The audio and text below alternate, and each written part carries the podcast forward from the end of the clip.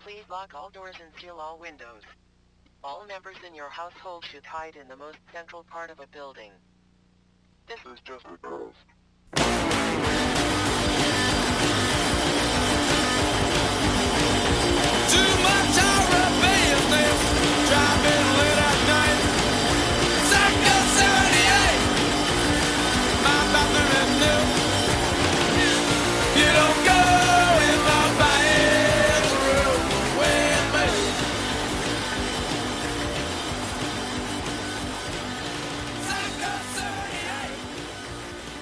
Hi, I'm Candy, the final girl.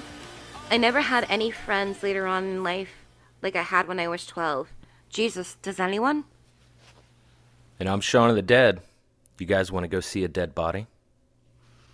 And tonight on The House That Screams, uh, Horror Business Edition, where we do um, non horror titles with horror ties. Um, we are doing the 1986 film Stand By Me. Uh, clearly, the horror tie is Stephen King. Um, we have Nico Nice. Chopper, sick balls. We have Erica Wright. Suck my big fat one, you cheap dime store hood. And we have returning guest, Ivy. I forgot to knock. Let me in. Yeah. Oh god, I didn't even know anybody was gonna pick quotes from him. That was that was good. Um, so I'm I'm gonna cheat a little bit tonight. I'm not feeling well, and as of the recording, this weekend we have big plans to go to Monster Mania in New Jersey with Nico and all that. So I said, just in case I don't last the whole episode, I want to go first, and I'm gonna get like I'm gonna get the heavy shit right out the way. Um, I'm just gonna go right into it, and we'll get it lighthearted later. But the quote that I picked is something like when I saw this as a kid, you know, I had this big crush on River Phoenix in this movie, and that lasted for I, I still do, and um, but and I love the movie because all every all the acting was superb and all this stuff.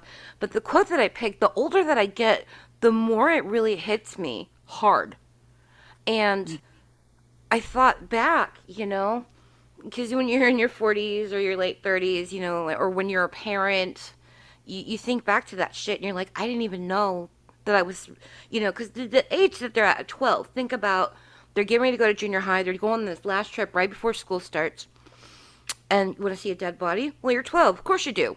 Because you're, you're not thinking about girls or boys. You're not thinking about getting with, you know, a, you know, with somebody. All you care about is your friends and and hanging out and that, and you and dicking around all fucking day and you don't realize like that's magical no matter what you're doing no matter how somber it is and uh that hit me really hard because that quote I never had friends like I did when I was 12 and I think that's true.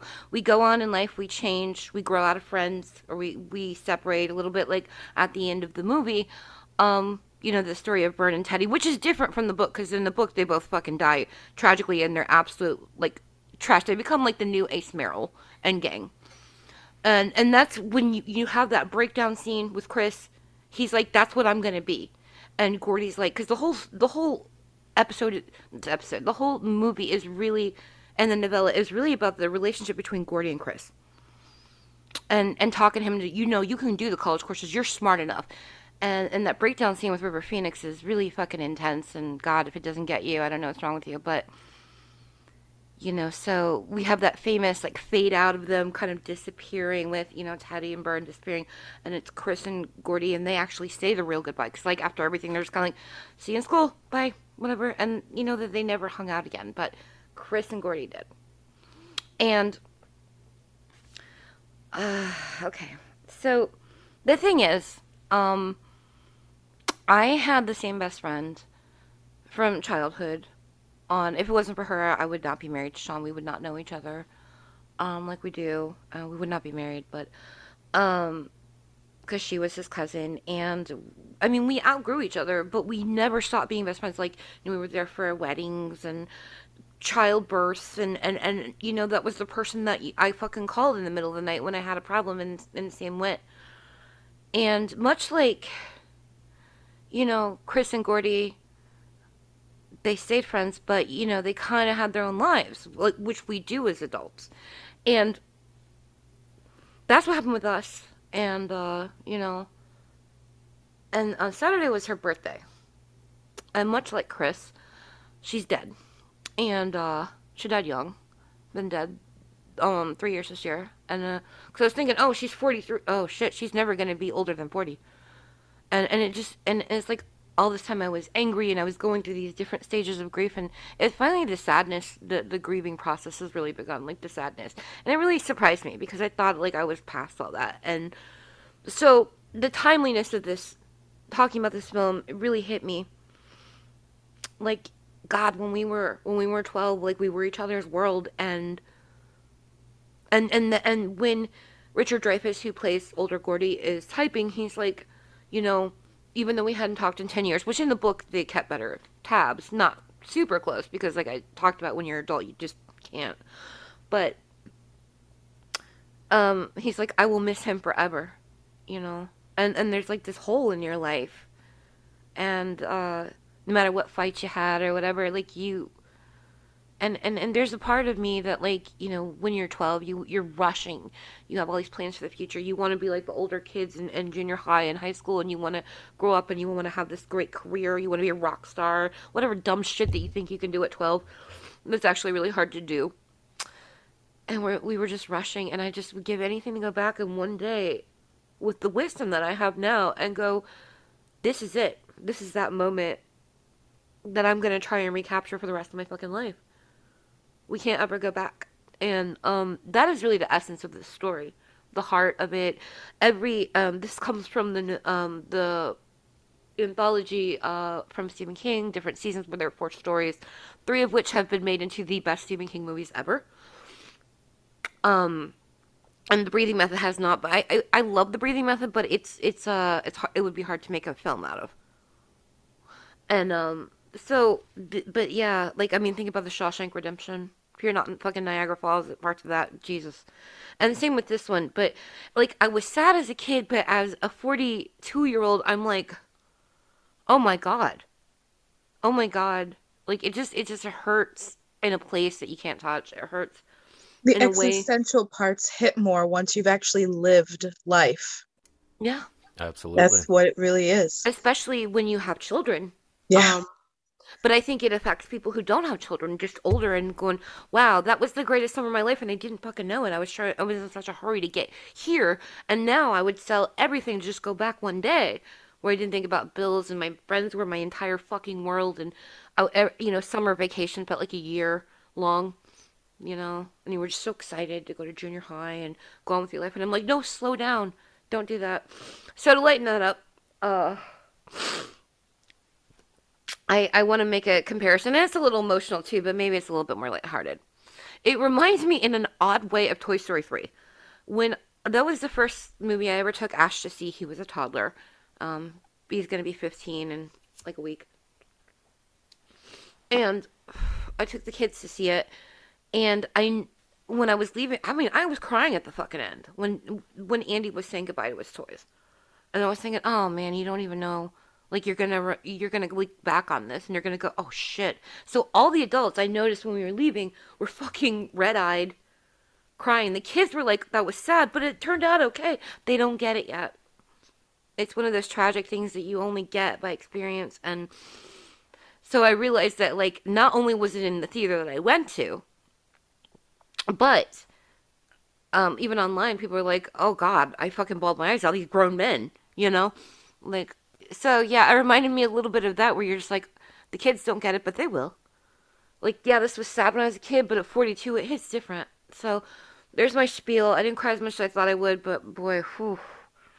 Um, I want to get that out of the way. Uh, um, Ivy, you're the guest. Uh, have at it. I'm sorry to to have hit with all that, but at least that's out of the way and we can laugh now or something. Or if you want to add uh, to it. yeah, absolutely. What were you going to say, Nico? I see your hands up. Okay, okay. Um, so my first thing, because I just rewatched it with my kids after years of not seeing it, and I noticed right off the bat, Gordy's dad's acting is fucking horrible. It is so bad. I'm like, well, how long has it been? that this is this bad. Like you're going right into the very beginning. You don't, you're not even five minutes in when you see his dad. I guess And I never gave him much of a thought. Terrible. Yeah, well, I'm. I wasn't really. I don't. I never did either before. But I'm sitting here and I'm paying attention because I remember, like, from the book and then from watching it previously, like his family was going through a rough time from his brother's death. So I was paying more attention as a mom, and I'm like, wow, either you're a shitty dad or you're a shitty actor, and either one is just terrible, Shitty dad. absolutely terrible. Why Um, not both? Or both you know both is definitely a possibility but it was so bad i'm like this is how you opened up i bet stephen king was pissed when he saw that and saw how bad it opened up i would have been i would have been so upset He he actually wasn't though. He No. he said this is like out of out of all the adaptations of his work, Mm. this one this one actually um, ranks as, as his favorite. I Yeah, he was and Yeah. and the taken up and and yeah. like m- emotional from it. I mean, He- there's a he lot of yeah. very good parts the kids are the best parts of the whole movie the kids are definitely the best parts all of the adults just kind of act like i don't know i feel like they didn't really want to be in it I, you know, and But I the think a lot of that a lot of that has to go, I guess, with Rob Reiner because like, he he only made very subtle changes to the to the source material too. There really Right. wasn't Very. Too too much that that he you know there was just he had some suggestions that you know Stephen King was like okay let, us see how it works out because his main thing Right. was he wanted the kids to be the focus.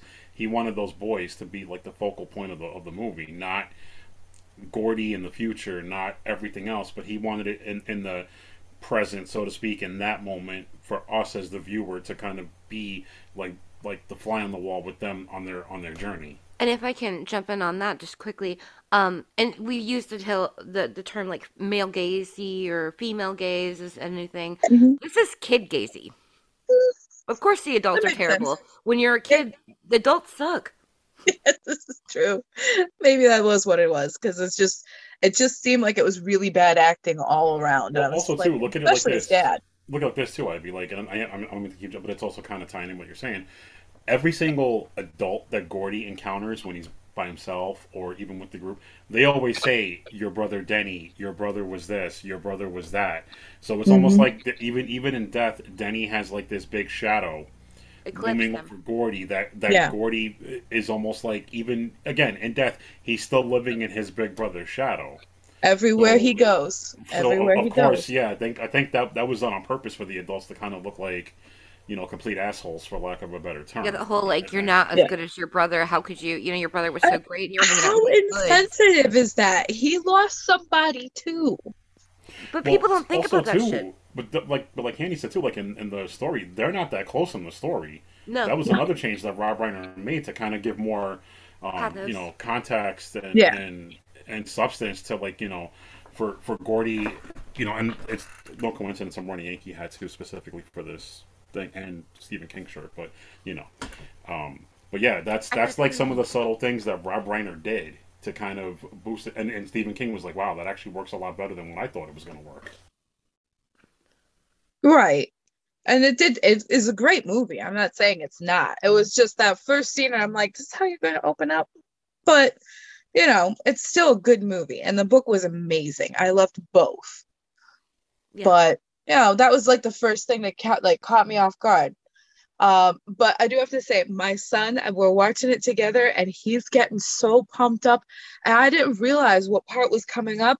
It's the throw up story. I love it. He it. is like that you're is 12, like that's fucking entertainment right Yeah. there. Oh no, he's seven. He's six. Sorry. Well, yeah, even when you're a little kid, Yeah. I mean that. Yeah, that's later. his. Yep, he was so excited. He's sitting on the couch. He's getting excited. He's telling his sister, and she's like, "It's not funny." And oh, and she goes, "No, it's not awesome. It's gross." And I'm thinking, dead body. That's gross. Florida. And- Yeah. Florida. And then we see that, and I'm like, "Oh, okay." Well, the the funny thing about the throw up scene is the what they mixed to make the vomit was blueberries and cottage cheese. I love. And I'm like, no blueberries. thanks. No, I'm like, Thrown up anyway. yeah, that that would make me throw up anyway. So Am I the only person on earth who likes that. cottage cheese? I eat it right out of the container. I, I I do like still cottage love cheese also. cottage I like cheese. it. I Not used with- to absolutely love it, but now I can't eat it. I just have no taste for it. Oh, I crave it all the time. I still fucking eat it right out of the container, and everybody's like, "Oh God!" You're fucking I'm like, you and your fucking blueberries are disgusting, though. So, I I actually first saw this when we shouldn't have been watching this kind of movie, but it's even though it's rated R, it's relatively tame for an R-rated movie. I think now, um, it, I mean, it probably still would get rated R, right? Because of like the language, but Yeah. Barely. that's really it. I mean, there's probably more than the allowable, you know, one fucking a PG-13 movie in this. I, I believe. I haven't seen. I, I saw it actually not too long ago. I actually showed this to a friend of mine. who Lives in Minnesota. We we do video chat, so like we'll watch movies, and I'm always introducing her to like you know these movies that we all grew up on. And she was so reluctant to see this, and I'm like, listen, it's a Stephen King story, and she's like, oh wait a minute, what? I'm like, yeah, but it's not a horror movie. So she was like, all right, I'm I'm slightly intrigued. Let's let's watch this. So by the end of it, she was like, "Wow!" And I'm like, "I told you." Like even as a kid, this movie resonated. I, you know, I, I always say um, there's certain movies from the '80s that are that are rites of passage movies. This is in the top three. Um, Definitely. it's, yeah, it's on our social media, like literally everybody that commented on it when I promoted it was Yeah. like, "This is my favorite fucking movie," Yeah, or "This is I- my favorite movie from my childhood," or I. I would say it's the, and, and in no particular order. It's it's this, The Goonies, and I'm gonna get the face in a minute. The Lost Boys are typically like like the, the Trinity of three. That I can that get behind that. But in like, but if you go in the grander scope, I mean, obviously, like Never Ending Stories added in there. yes, Yeah. that's mine, But and and there's, um, like- Princess Bride and Right. Labyrinth. Labyrinth. But but typically, like your your top three that people have seen are the Goonies, the Lost Boys, and Stand by Me. That that's All typically three- like the three. All three Corey Feldman too. Yeah, and, Yeah, and he I was, know. people give him shit because he's a fucking weirdo, and I understand because he had a really traumatic youth. He said actually Teddy is the, the character he's played that's most like him, and his backstory. Um, but Corey Feldman was a phenomenal actor. Like I had a crush on him. Like he, I loved him his mouth and Goonies. But in this movie, like I can't imagine anybody else. Like every single child actor in this, including River Phoenix, who we lost way too soon, and God, that makes me sad. Um, phenomenal. And I actually, I actually had. The, I, I didn't see it when it first. I, I didn't see it in theaters when it first came out. It was on VHS, like everybody else Yeah, did. Same. And, and what's weird, it's gonna sound a little, little weird because like they're a year apart. But I, um, whenever I do like, like I, if I ever do a double feature for some things, like when I watch, for whatever reason, I always pair La Bamba with Stand by Me for. But, And I, like- see, that's my childhood right there. Those were the movies right. I was watching Right. nonstop. And I know. I know, like people are like, but why would you put La Bamba with? And I'm like, you know what? It makes sense to me. Right, but I don't have an answer like for it. It's just because like you want to know the truth why th- we do that honestly because you all remember we used to tape how many movies onto one VHS. So this one particular, you know, that we had, it was Stand by Me and La Bamba. So I'm like, I I grew up on one right after the other. So I know this every day- single line of La Bamba. Like even Right. that movie when I was a little girl, I would cry my fucking eyes and out. that that that's a fantastic movie. I still. still That's like- cry my eyes out for that one. I know, right? Like But- Every time she goes, Richie! Richie! Yep. And I've got Sleepwalk playing, like we were talking about Right. pre-recording, And which plus- is a great fucking song. And, and if, if I can talk about that real quick, just really quick, because I remember back, I mean, I don't know if you guys remember this. That was actually very similar to the whole, like, Selena controversy when the movie came out, because um, the, um, you know, like, the, the Mexican community was really upset that they had cast a Filipino to play Ritchie Valens, and they were even more upset that a Puerto Rican was playing Bob yeah, and I think a Cuban or Colombian was playing Richie's mom. The only one that was actually a Mexican was Elizabeth Pena playing Rosie. and it's sort of like the controversy with um, Memoirs of a Geisha, because that's Chinese, but they cast all these Japanese actors. right, right. But like you know how Selena, the, and it was the big thing when when J Lo got picked as to play Selena. Made her a star. It- right, but then everybody shut the fuck up when the movie came out, and they were like, "Oh my god, like I can't picture anybody else playing that." But to Right. kind Diamond of get back, is Ritchie Valens to me. Right, and then to get back to this real quick, so I actually had the um, the opportunity, and I and I took it last year for the 35th anniversary for this film. I got to see it at on the big screen. They did a special one one night only screening. So my friend Selena and I, we went to go, and this is her favorite movie of all time, with Reanimator. She actually has a tattoo of River Phoenix on her arm from this movie as Chris Chambers. I Like, would. She loves I him would. And Nice. every and ironic as I'll, I'll tell the story, and she won't even care. We got into a bit of a, a, a tiff just before the movie happened, just before we are gra- getting ready to walk into the theater. Okay, like to the point like I didn't even want to sit next to her. it was like that bad, but we sucked it up and whatever. So we're walking in, and she's like, "Do you just want to go home?" And I'm like, "No, we're already here. Let, let's let's just watch the movie." Passed So then the movie played, and at the end of it, she was crying because she cries every time at the end. And she's like, "I love you, Biff." She's like, "Thank you for watching the movie with me." And I'm like, "All right, yeah, I'm not mad anymore. Like, we're we're good. Like, you know."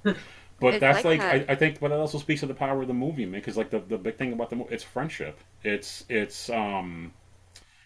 It's also you know like like that path from adolescence into you know what I mean. You're you're coming into your adulthood. Like the movie makes you face your own mortality. I always said too, like I always felt like It Chapter One was legitimately Stand By Me, like a remake. Only it had a demonic killer clown in it, but hmm. Yeah, But I really- can definitely see the similarities. King writes mm-hmm. children so well. I mean- For somebody, you know, as old as he is, he's never lost touch with that child, and he writes children better than anybody I've ever read. Yes. and Absolutely. I mean, even, I mean and, and look at the influences this movie has had on on pop culture since. I mean, the Family, Guy, Guy made fun of the it. I was gonna say. Um, Yeah. John Singleton was inspired after seeing Stand By Me to make Boys in the Hood. Boys in the Hood was in essence his Stand By Me. We were Yeah. just talking about that because we Yes, just watched. Boys in the Hood. Stranger Things was also inspired by by Stand. By Me. Of You know, I mean, I think the the legacy of That the film has is ongoing. such strong Stephen King it really does. It throughout like all of it He wrote it. Yeah, yeah. I, I, I think we've always said too. Like it's like uh, strange when it first came out because somebody was like, "Well, what's it like?" And I'm like, "Well, I'm like picture a a movie directed by Steven Spielberg, but written by by Stephen King, with John Carpenter doing the score, starring the Goonies. Yeah, Yeah, the kids from Stand By Me. That's astute, Stranger yeah. Things. yeah. Yeah. Stand All by me, but spooky and a little slimy. And it felt it had a very Goonies feel to it as well. Yeah. Yeah. Let, let's hear from you, Erica. Yeah. Ah, okay, so I saw this, uh, I think, on, on VHS when I was in my mid-teens, and it. I absolutely agree with everyone that this movie really hits you differently when you're an adult. Like when I was that age, I was more into the adventure part of it. Like, are they going to find this dead kid?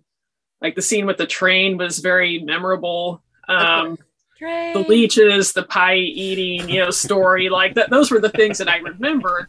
But then watching it, it's like I had, you know, forgotten all of the, uh, or maybe it went over my head at the time. You know, like the, the deep relationship issues, the the family dysfunction element, and um, I can, I can see where Ivy's coming from with like some of the adult actors seem really either bad or just like caricatures but maybe it is that that kid vision kind of thing like how young how how children and you know maybe teenagers perceive adults like particularly the um junkyard manager he is so over the top and act, like more childish than the actual children i And was think watching that that works because yeah what he really said was Chopper sick 'em, but what we heard was Chopper sick balls. balls yeah Yeah, right so right really that kid Loony. vision, like you said.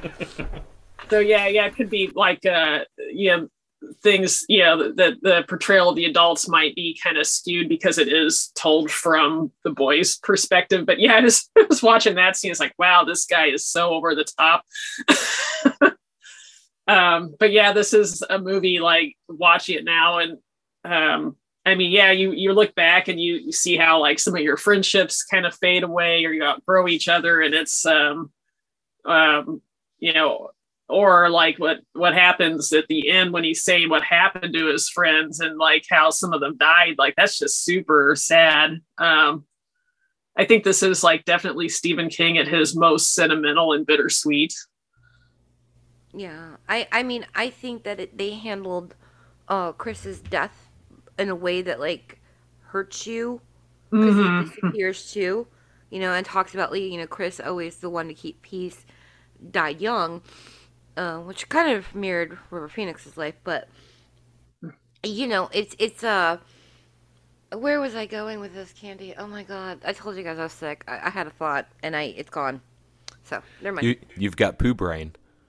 I do like Brenda. did, I, did do wanna have kinda poo brain. Just kind of piggyback off of something that you said earlier. I, I, you know, you and I are, are very similar in a lot of ways, but we also are bullheaded and have our own opinions on certain things. So I, I gracefully disagree with something that you said earlier, where you said that every story out of the different seasons was, you know, well adapted into whatever. Well, I know how you feel about the Green Mile. No, right. So for me, I, I always said I think I think the, the top three King adaptations ever are ironically, and I've always said it, and it's true, Not are horror. not the horror movies. It's Stand by Me, The Green Mile, and of course The Shawshank Redemption, which is Redemption. fucking like, and, and it legitimately is.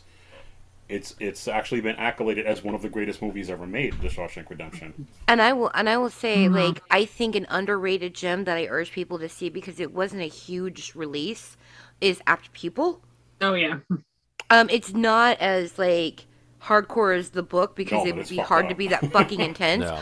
But it does a great fucking job. It really got Ian does. And also in too, there.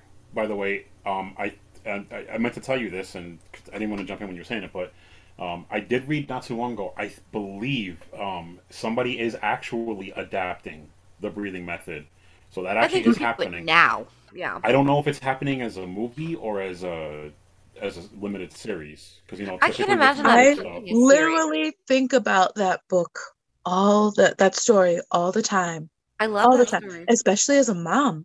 Yeah. Like I'll Mhm. sit here and I'll think, what if that happened to me?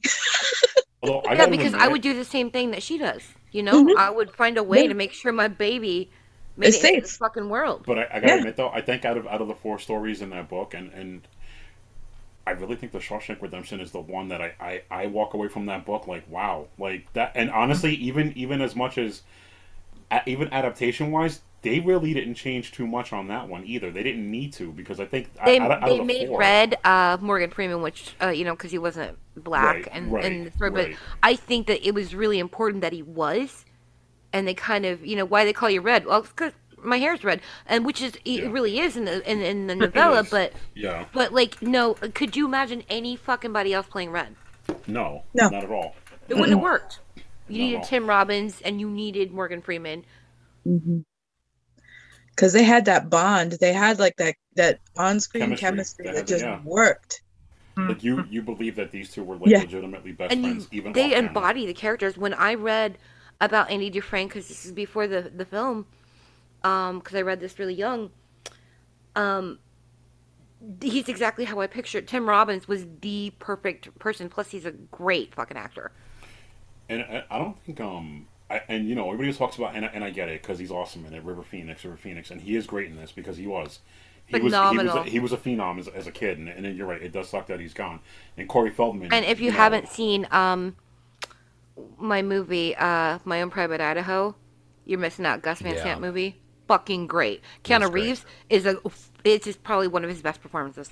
and Corey Feldman obviously at the time was like the king of the world because I mean I mean I know like the joke is that Corey Feldman peaked when he was like 15 I, I get that. But again this was when he was like on top of the world. He was untouchable. This is when he was but I don't But think he was really got- talented, though. He deserved it. Right, and I know, like, and two, like now, like everybody thinks it's funny now because it's such a joke that Jerry O'Connell, of all people, was the one that ended up with Rebecca Romijn. Yeah, because in the, in the Family Guy parody, even they're say that like, too. they're like, oh, the fat kid ended up marrying Rebecca Romijn, and it goes to Peter, and he's like, I'm I'm not joking. It's, You, it's you know really what? You know what's funny, real quick too, because I had to point it out to like, especially like my friend. I was like, "Yo, do you know who that is?" And she's like, "No." I'm like, "Remember Scream 2, the one that plays Derek, Sydney's boyfriend?" And she's like, "Yeah." I'm like, "That's him." And she was like, "That little fat kid is, Blow is up, Derek from Neville Scream 2." Longbottomed. I was like, "Yep, that's him. That's Derek in Scream 2," and then you know whatever.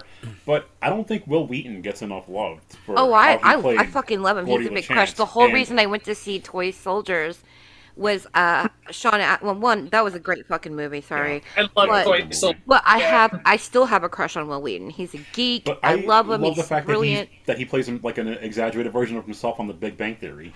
Yep, And, he does. And, I, and, I, and, I, and I think It's so that's funny. great. It's he, great. He he doesn't get enough recognition for. Oh, he checks all the fucking boxes for me. I always thought What- Wil Wheaton was it. I mean, Sean and I have talked at length where I was like, I I watched Star Trek: The Next Generation for fucking Wil Wheaton. But I mean, to be when I was I, a mean, kid. it, it's great that they have such a. And I mean, realistically, the he's the he's the main character of the movie, and I don't I don't think with um you know because you kind of see like as the movie progresses, he goes from like this doe-eyed kind of head in the clouds kind of kid to like this. You know, he he grows up over the course of, of their journey to find the Ray Brower kid, as as they put it. Yes. Um, you know, and and I think he doesn't get enough credit for this at all. He really doesn't. And He does I for think me. he should. I mean, But this right. this this was one of those like, um, like once in a lifetime casts in a in a film. I, I think you know you you definitely and I know your your thoughts on the Lost Boys, whatever.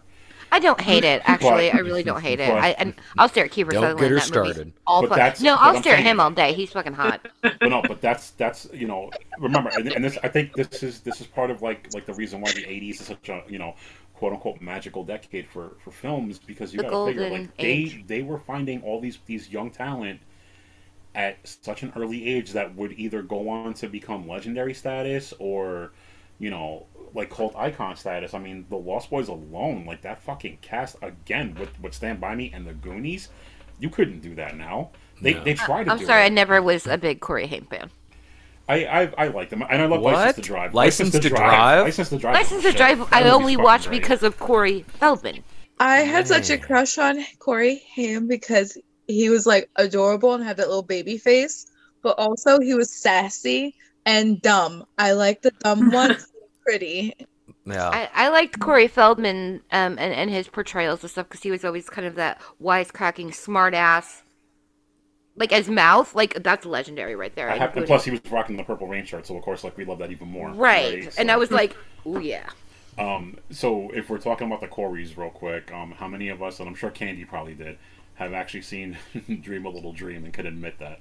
Uh, I, I- will admit that, yes. I think I have. Yeah. I think I. Corey Feldman Long was the Michael ago. Jackson. I watched scene? everything that Corey Feldman did for a long fucking time, including if this terrible don't watch it, because you know the original Rock and Roll High School had the Oh my God, listen, okay, can I just tell you, like, can I but just tell you- Rock and Roll High School you- Forever is absolute Yes. dr- garbage, and I taped it and would watch it religiously. Can I can I tell you that I, I agree and I will this to this day still watch it. I fucking it's it's one of it's so bad that it's great. I know that's what I'm saying. I, I actually like it. One of my one of my recommend it. favorite scenes in that horrible. movie is the is the Mojo Nixon uh, dream sequence as the spirit of rock and roll. I fucking I don't care. I, I I like shitty movies sometimes, like whatever. Well, I mean, I Um, mean, w- that's true for all of us. We all have our Right, Yeah. but like that was that one because it, it was on HBO like every other like every day it was on. HBO. That's HBO, where so I we're like, saw it. And the first time we saw it, we're like, "What? What is this shit? Like, what? Like, what? What happened?" I was Corey thinking, like, I love the Ramones so much. You guys know I'm big into punk, and Yeah. the Ramones, you know, where that was the quintessential fucking punk rock movie was right, and then Rock like and Roll with High PJ School. Soles as as Riff Randell, and then this came out. We were like, "What the fuck is this?" But Yeah, it and then, worked. It, but I mean, it's garbage, and I know it is. It's a dumpster fire that I will actually go and warm my hands on. I love it. But you know what? Though? But it knows that it is, and I think. Oh, it knows, it knows. That's It's of very it, aware. right? And plus, wasn't isn't the one girl from Sixteen Candles in it too? Yeah. Yeah. So you know, I I don't know. I, God, I'm now I gotta you- I'm revisit that. I'm gonna Listen, torture I'm Sean with with you. it. I'm with you. I it's a piece of shit, but I love that piece of shit. It's such I love that piece of shit too. I watched it for Corey Feldman, and like I said, it was one of those days where you know you taped it and you watch that shit over and over again. I can't even front like the fucking songs are kind of catchy as shit. In I they too. are, and I like when they're trying to get their band on there and they're making all those like The- the automated Eradicators. calls. Yeah, And, the, the eradicators, and then they slap and he's the doing his the best. Michael Jackson Prince eh, thing that he still tries to do. To this day, he shows up at cons like that now. By the way, He's he's he's odd, but I get it because once he came forward with uh, all the things, because you know we lost Corey Yeah, Haim. They had that yeah. show, the two Corys, and his childhood was fucking tragic. He was, was a child star. was he fucked. was You could say it. It was fucked. it was really fucked up. Um, Yeah. um, and being molested and treated like that in a system that's supposed to protect you, um, it fucks you up. I, I know Yeah. personally, it will fuck your life up. You get weird. I mean, we're not going to get into like the specifics of that because like a lot of that is hearsay and whatnot from who he was finger pointing at. But Uh, we, I know that it happened. I believe yeah, it hundred percent. You know, I know I know some people that are fans of, of Part Five would probably be shocked. When I say Part Five, we all know Friday the Thirteenth would be a little little shocked to know exactly who he was actually pointing the finger at from that movie. So you know, I'm not going to say. People can go and look it up on Google. Yeah, that listen to it's on the web. You know, it's absolutely on the web. So, um, But I although I, believe although I, I, I can't happened. say I can't say, and I, I don't like to I don't like to speak ill of the dead, but the person in question, I, I, I have um, friends that have verified that said person was trolling for for young men on social media back in the day. So That's all I'm gonna say. Yeah. So you know, But I believe it happened, and it happened to Corey Haim too. And look what happened to Corey Haim. Mm-hmm. And it's so it made me so sad. I cried and cried about it, even though like I just said he's not my favorite Corey. I like Corey Feldman, but that was actually my, my sister's favorite Corey Corey Haim. Like she was well, like, it was most love people's because he was more traditionally good looking. But I love the Well, he- attitude of Corey Feldman and how I thought he was a better actor. So I'm gonna I'm gonna throw some names out here for you from magazines, and you're gonna be like, "Holy shit!" Put more grays on my hair, but she would always get 16 Bop, Tiger Beat. Tiger Beat, Teen, teen Oh, yeah. whatever the fuck, Teen Beat. I had Corey the fuck. Feldman from that in there. Yeah, on my wall. But um, Fuck yeah. yeah, River but to Phoenix kinda- too. right, right, because that was that was around like the the, you know, the teenage heartthrobs, like New Kids on the Block. You know, were just coming out at that time. So I like them too. and I guess to kind of get back to this, I think um, w- one thing that I, I feel like separates this movie from like at, at the time, at the time from when it came out, because this was, you know, so unheard of for a Stephen King film, the humor in the movie because it's actually really funny. It is. Like, Like the the train. I like how he's like train. or when they're having the just like okay, and like that that's one thing too. So like everybody's like, they say it's a favorite, and and I and I believe that that they they do agree that it is. A lot of the dialogue is really the shit that we would talk about as kids because Oh we yeah. didn't know any What's your favorite color? Uh, what's your favorite flavor of Pez? If you had to live on one food your entire life, cherry flavored Pez. And I'm like, I feel that. I would say or that when now. they're having the conversation about Mighty Mouse fighting Superman, and Oh, yeah. Yeah, not talking about girls, not talking about, you know. But then he's like, he's like, what are you? He's like, what are you, an idiot? He's like, Mighty Mouse is a cartoon, Superman's a real dude. Like, Yeah. That's the mentality of a kid. Yes. but actually have very serious shit like that. I gotta tell you though, real quick, one of the funniest scenes in this movie, I still to this day like piss my pants laughing, is when they all take turns at night during the watch, and Vern, Yeah, every Vern. little Vern's a mess. he's, every little noise, he's like with the gun all over the place, and like you don't even see him. All you see is the gun come out as soon as like the owl hoots. Like my sister, like, and the movie's insanely quotable too, because like Yes. to this day, whenever something weird happens, my sister and I'll be like, "Oh Jesus, it's a goocher." Mm. like like we'll, we'll say shit like that because like th- that's how much of an impact this movie has on us and i mean for how long as kids did we you know you know i don't i don't what is it i don't shut up i grow up when i look at you i throw up Yeah. and your mother goes around God, the I corner said and that licks shit. it all up That was yeah shit was like still we said that around all when the I was in grade school and, you know, whatever. oh whenever somebody co- says like like oh, like try to be funny like oh you piece of shit and i'm like yeah well the piece of shit has a thousand eyes so you know Chopper sic balls. chopper sic balls yeah whenever i see a dog i'm like oh, chopper sic balls here we go Because I've never had a dog, and I'm kind of a little. I I support dogs and I love them, but I don't want one. And so when I see a dog, I'm like, chopper sic balls. Exactly. exactly. See, Stephen King has the market on like everything. I mean, even even like a dog acting crazy, you're like, all right, Cujo, chill. Right. Um, Sean, Dad, you got something to say? Yeah, I um I kind of want to pose to qu- wanted to pose a question. Um, seeing that the men are outnumbered by the women tonight, uh, as I was digging for um, ammunition for Sean's shitty reviews, I have to pour through all of these reviews, and one of the reviews said this is not just a guy's movie. No. And it struck me as odd when I saw that because I've never considered this just a guy's movie. Just you know, just because it's about boys. Um, but I, I mean, judging from what all of you have said, like I can attest that all of you relate to this film. Right. Yes. So I mean, it's yeah. It kind of struck me as odd. Kind of struck me as odd when I saw that. But th- I see myself in this film. I see my friends in this film I was You know, 40. And that's what that's what struck me about this. Um, I can't remember when I how old I was when I first saw this, but this was on HBO quite a bit when I was growing up, and so I'm, I'm guessing that's when when I saw it.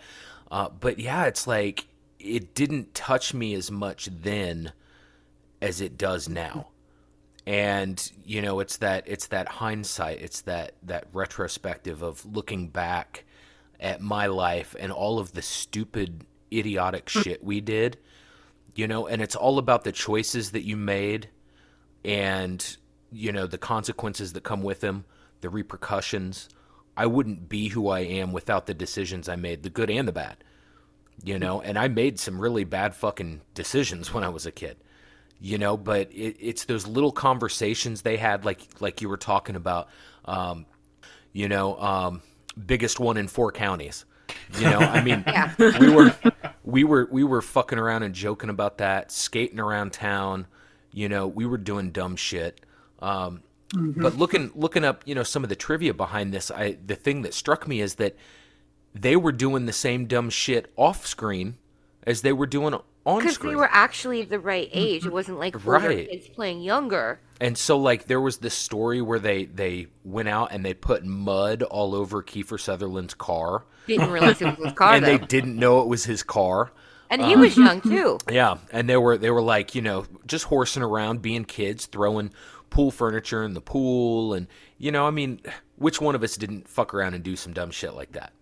You know, egging houses, toilet papering, you know, Baby stealing cream. kids' candy and fucking Halloween. I never did that. I, I, w- I was the chaotic or, or the lawful good of Gordie. Yeah. I was always the conscience of the group. But what but what gets me about that is now that I'm older, now that I'm a parent, um, I see that shit and I'm like, it it feels different.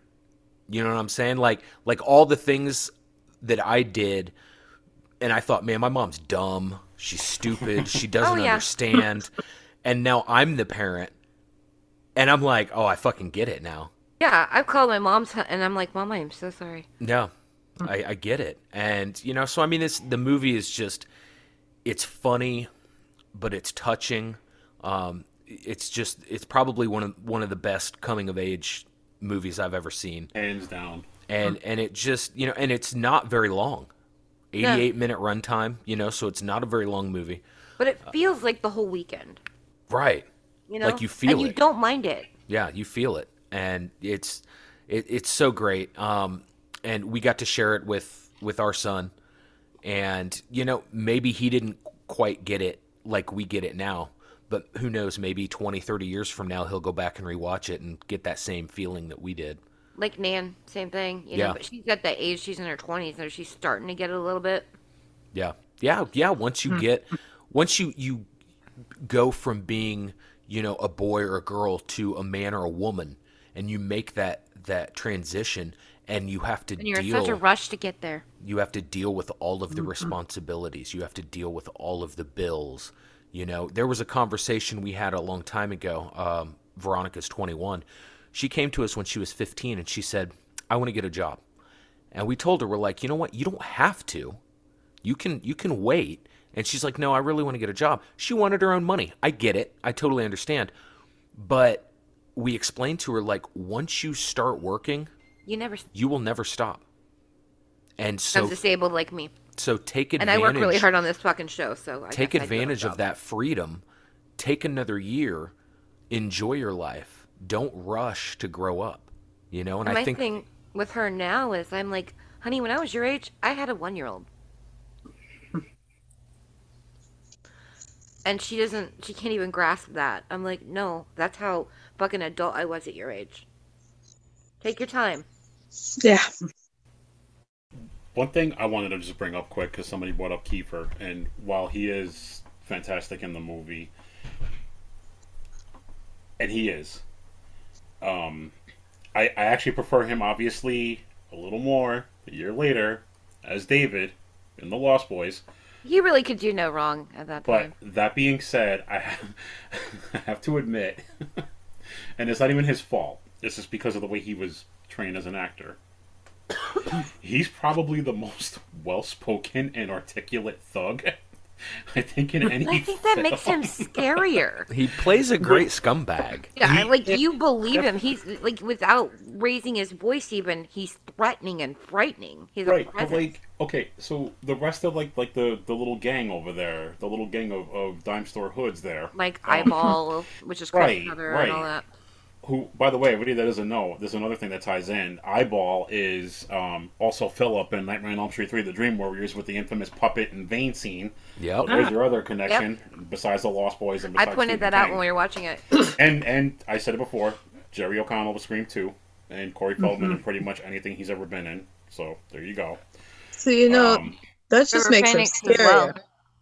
because he's intentionally going for these people he knows he can manipulate, and he That's does. true. That's And we watched him do it. Smarter than the rest But- of them, and he But the rest of them, the in rest of them sound like they're from like South Jersey, Mhm. with their yo. Let me let me ask you this real quick. But meanwhile, I mean, right right, now like- I sound like I'm from South Jersey. But but he's like, let me, allow me to give you the opportunity, and like he pronunciates like every little. So I think like I think like it makes a, him scarier. Right, it does. But I'm just it. saying, it's just it's just funny how like the rest of them have such poor grammar and pronunciation, and meanwhile here he is like very articulate, very almost like more educated than the rest of them. Really, You know and what I and mean? I like to talk about uh because Needful Things, the movie was garbage. Don't ever Yeah. fucking watch it. You will I waste still your haven't read life. the book yet. But the on Amazon. book I read all the time because I love the book. I'm right he there calls with you. He calls it his his black comedy uh, about good versus evil, and it really is a comedy, but it's also dark as hell. And Ace Merrill returns, and Spoiler alert. Okay. yeah, haven't the in the yet. film, not in the film. Don't watch the fucking film. But Candy, he just told you you hadn't read the book, and you're gonna fucking drop some spoilers on. I just said yeah, Ace Merrill's fucking in it. I'm sorry. I really the book's been out forever. I'm Nico, sorry. everybody dies in the end. Okay. Well, there we go. It's not true. That's not true. You just send me reading. How long is it? Like 700 pages. I'm good now, I guess. It, it, it's a it's a really good book. It's yeah, it really is. I reread it all the time, but the movie soured a lot of people. But I, Yeah. it's probably one of my most rereadable Stephen King books because it's like a, such a joy. Mm-hmm. You know, Wasn't I'm- wasn't Ed Harris in that? In the movie. in the movie, yeah, that's what I thought. Oh, see, but see, also again, he ties back in with King because he was um in Creepshow with the with the awesome dance. that, that, that disco Oh God, that does. like. Him and Crispin Glover with their dancing, man. Jesus. Oh, yeah. I remember when we did our creep show thing where we did the, yeah, Yeah. We, when we did our creep show double feature, we were talking about who has the better dance. Yeah. Which can I just say real quick too? How and cool Erica can it? do the Crispin Glover dance. I can't. Oh yeah. how how cool is it, by the way, that Ed Harris actually showed up to do the uh, the uh, Just Desserts documentary? Like none of the rest of them could be bothered, but Ed Harris made sure that he showed up for that because he's such a professional. He's a Like, badass. but but still, like he didn't have to come for that because he, I mean he's like big time at, at this point. Oh he, God, he didn't need legend. to be there, and he still showed up to, to promote that because he's proud of the fact that it was one of his early jobs.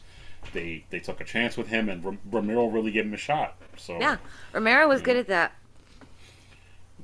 I'm trying to think if there's any more horror connections. Yes, because Gordie and Denny's mom is um, Frances Lee McCain, and she was the mom in Gremlins. She's Billy Peltzer's mom in Gremlins, and she's also Lorraine's mom in Back to the Future. Yeah, she's she was that '80s mom. And Ivy's favorite actor in the entire movie, Marshall Bell, who plays, and he was in Total Recall with with Kuato coming out of his stomach. So there's more of a. That's right. I'll, That's I'll, I'll figure this all out. Don't worry. Um, and then Casey Siemaszko, who was one of the gang, he was um, in one of my favorite '80s cult movies that really, I, I think it needs to be more loved. Is uh, Three O'clock High. Ah, As Jerry Mitchell when he fights Buddy Revell. Because that movie, yeah, you know, you know what I'm talking about. Yeah, Um, I who do. else? And his little blonde friend is Dave from Summer School with That's David right. Chainsaw. yep. That's right. I saw that. Yeah. of Chainsaw. I love I that. That's another. Dude, I'm telling you, Summer School. That's another movie I've watched the shit out of when I was a kid. I fucking love Summer School. Chainsaw Summer and School, Dave and I the think I think every horror fan. I, I, I mean, I mean, I'm actually more shocked when horror fans haven't seen it, and I'm like, really? I'm like, they're like, yeah, it looks stupid. I'm like, you need to watch it because, buddy, we're, we are Dave and Chainsaw. That's yeah, right. horror, the horror community. We are Dave and Chainsaw. Yeah, we are Yeah. Dave and Chainsaw. I mean, Dave and Chainsaw are fucking great. I think Yeah. that that could also be a, an episode unto itself. Is Summer School Oh yeah. Oh, that'd Yeah, be we've talked about just going just that for that around. scene alone. yeah. I'm not going to get into it now, but that that scene alone signifies a horror business one. Because yeah, you're all smiling now because you know, you know what scene I'm talking about. Um, but yeah, I um, just Kiefer is just a great actor. Period. You're right. He's the entire reason. Now we are going to do Lost Boys this season. Spoiler alert for listeners. I mean, honestly, you It's been like the be one of the getting most requested, right? Candy's gonna be sick that episode. No, I am not. and we, we we went on Halloween at the drive-in and we saw we I, I saved for last week, and I said I actually everybody thinks I hate this movie, and I don't. It's just not my kind of vampires. Although the reason I watch it is because the vampires are smoking hot. You had Alex Winter as Marko. You had Kiefer Sutherland in that movie. Even with that fucking mullet, I could look at him all fucking day. I know, just, I just okay. could. I could just be like, oh, because it does tie in with this. I mean, and, and I know because I mean, even Ivy and I have had conversations in the work with people who, who were shocked, have not seen the Lost Boy because the one I'm not going to name names because I you and I have talked privately about it. There's somebody that we work with who's higher up than me, and um, I mentioned the Lost Boys, and this person's exact response was, "Oh, is this something for Peter Pan?" And We're like, what? we we thought they were joking. Everybody was like, "Oh, ha ha, really funny." And the response was, "No, seriously, what's the Lost Boys?" Wow. Ma'am? I like the genius of that, and we'll touch more on that when we do talk Lost Boys, which will be later on this season. But that's I love that concept.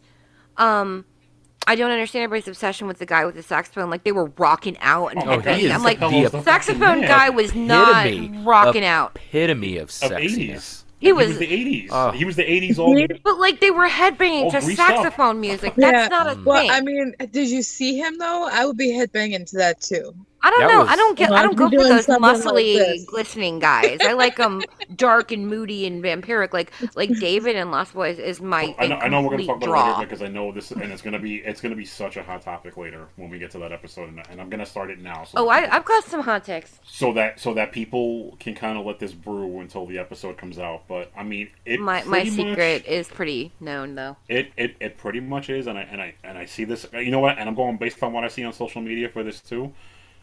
I mean, it's it's widely considered the the greatest vampire movie. Get the fuck made. out of here with that. It really is, No. and I No. honestly, You struck a I nerve. I can't I can't dis- Uh-uh. I can't disagree with it. It is. Ugh.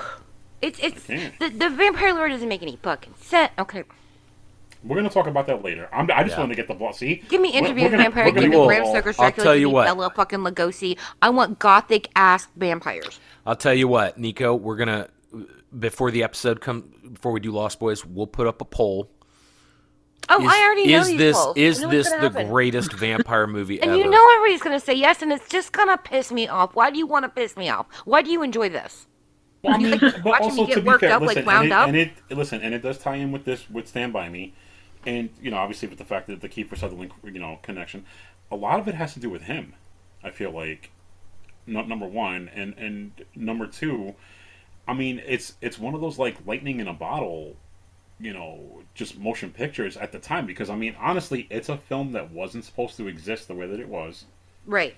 and we got that and it's pure magic that film i mean it's my sister's favorite movie of all time I It's mean, a lot of saw it. Like I said when I, I was asking people on um our Twitter and our um um my Instagram, they're like, "It's my favorite movie. It's, okay it's like so literally my favorite know movie." You know how we always talk about our parents were cool letting us watch all like like stand by me okay so Yeah, my mom worked at the video store. She brought that shit home. Was like, "All right, I love Stephen so King. Let's fucking my, watch my this." sister was like really young and had no business watching any of these movies so i was the cool older brother That was me with her- my brothers. showing her these movies and i mean I, and i could tell you like they always tell you like you don't remember your first that's bullshit because since she was one she's been watching the lost boys and this film and she loves both but the lost boys is just something i think i think it's kiefer really that that does it for her and i think Kiefer's the only draw for me. and you know what too honestly and like I, i'll admit because i'm secure Jason he's- Patric's he's- glasses are crooked the entire movie, and I, I, I can't, I can't. So I, I actually, That's the um, horror. I've actually, um, well, I'll admit, Kiefer is a very handsome man, and he actually aged very well. Mm-hmm. He really did. Well, look, I- so I did his that. dad. His dad's fucking hot. From the, you know, Yeah. he did a lot of horror in Oh, the yeah. seventies. Donald Sutherland, like, like if you haven't seen Ordinary People, go watch fucking Ordinary People. Since we're not talking necessarily horror tonight, Ordinary People. I just showed it to Sean because uh, Ari Aster said it was his inspiration for Hereditary, and I said you haven't seen Ordinary People. I'm like, you won all these Academy Awards, and Donald Sutherland is the dad. Like at the end, where they're him and Timothy Hutton are like fucking crying. and shit. I'm like, oh my god. And, Oh if, and if I can make a recommendation for a Kiefer movie that, since it's not, since we're not doing horror right now with this, it's I, honestly, I, and it was like a blind watch when it when it came out on HBO, and I, it's honestly one of my favorite movies from the '90s, and it doesn't get a time to kill. I love A Time to Kill. He is I fucking love A Time to Kill. fantastic, and it's, and he and he plays like what it- he, you know, I, I'm not a fan of like the, but that just goes uh to to his credit as an actor because he he you know he embodies like that piece of shit so well, and, he, and we all know he's not Yeah. in real life. No. But I mean, he he does play a Got a sense of racist, humor. He's you a good know, guy. Klansman in the film, and you know, and the movie's about racial tensions and and a lot more than that that I won't get into. But I mean, God, it's so good. But yeah, absolutely, absolutely seek it out. The Kiefer's fantastic, and it's one. Of, I think it was like Matthew McConaughey's like first like big. It was his start, big starring role, not- and we're Sandra Bullock counting- was was like one of the you know just now coming up from Speed. And of course, the man himself, Samuel L. Jackson. Yeah. Um, we're also not going to count the fact that Texas Chainsaw: The Next Generation was actually his first. We're not. That doesn't exist. For Well, we don't talk about that. Although the, No. it does have its audience. People fucking love that movie, I and know, I'm like, why? I, I like to I like to pretend that that doesn't exist and that Like me and Freddy versus Jason. It like it's not real. Jason. It's not a Yes, it real movie. It exists. It does not. It does too. No. I got what I paid for. I did not. I was so tell you. fucking angry. It was the one time in my life I almost demanded my fucking money back. Not me. I Me and my buddy Adam, we were like, "What like- the fuck? No!" I was gonna go watch it again right after. I was like, shit, that was fun as shit. Oh no, it was not. Funny. It was terrible. Okay, I can't. I can't. But that's- is the movie we don't talk about on here, and I brought it up. I'm sorry. Anyway, so anyway, is it is it that time or no? I think it's that time, guys. Okay. Hey. You guys ready for this? Music because I can't. I don't. I don't. I know. Eric- I I mean, did anybody else have a God, fun? that, that almost sounded like the Mortal Kombat. Go on shitty reviews. Shitting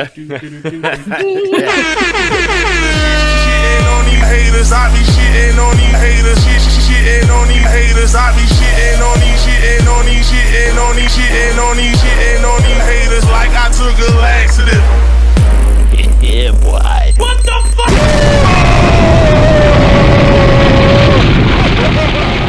So, so I, I didn't grab a whole lot. I wasn't sure how many people we were gonna have on tonight, so I just kind of I went light. Um, but I do have a longer one that's really fucking good, and it does talk about um, our man Wil Wheaton on Star Trek. So um, I'll save that one for last. the whole reason I watched Next Generation Right. was for him. Our first one, um, these are all one star. Uh, our first one comes from Forrest Morgs. He says, I don't understand. People are delusional. This was one of the worst movies I've ever seen. It starts off not bad, looks like it can go somewhere, and I'll save you the two hours. It doesn't. It has, it has a sense of humor for a five year old, not funny to anyone semi mature. Pretty much nothing happens and nothing gets accomplished. Oh my god, what sad life do they fucking live? Wow. What movie did Hit they them right in the watch? Yeah. fucking feelings. Were they lied to? Because that what? I, or Yeah, they I have they're a sociopath with no fucking emotions.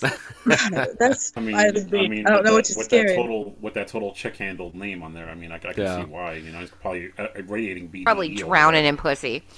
Our next one comes from uh, our next one comes from Redazzle. He says, "Way too overrated. It's hard to put into words how much I honestly despise this film. It wasn't funny. It wasn't touching. It didn't show any coming of age at all. It didn't show much bonding. And don't even get me started on that ending. What? What movie were they watching? Yeah, I, I told you, shitty reviews. watching. Shitty I think reviews. they, That's they why fucked we do up with this. some other movie. That's why we do this. They can't be right. All right, so here we go. This is the movie to do the review. So here we go. This is this is the the last one that I have. Um, kind of long. Um, so just hold your responses until the end.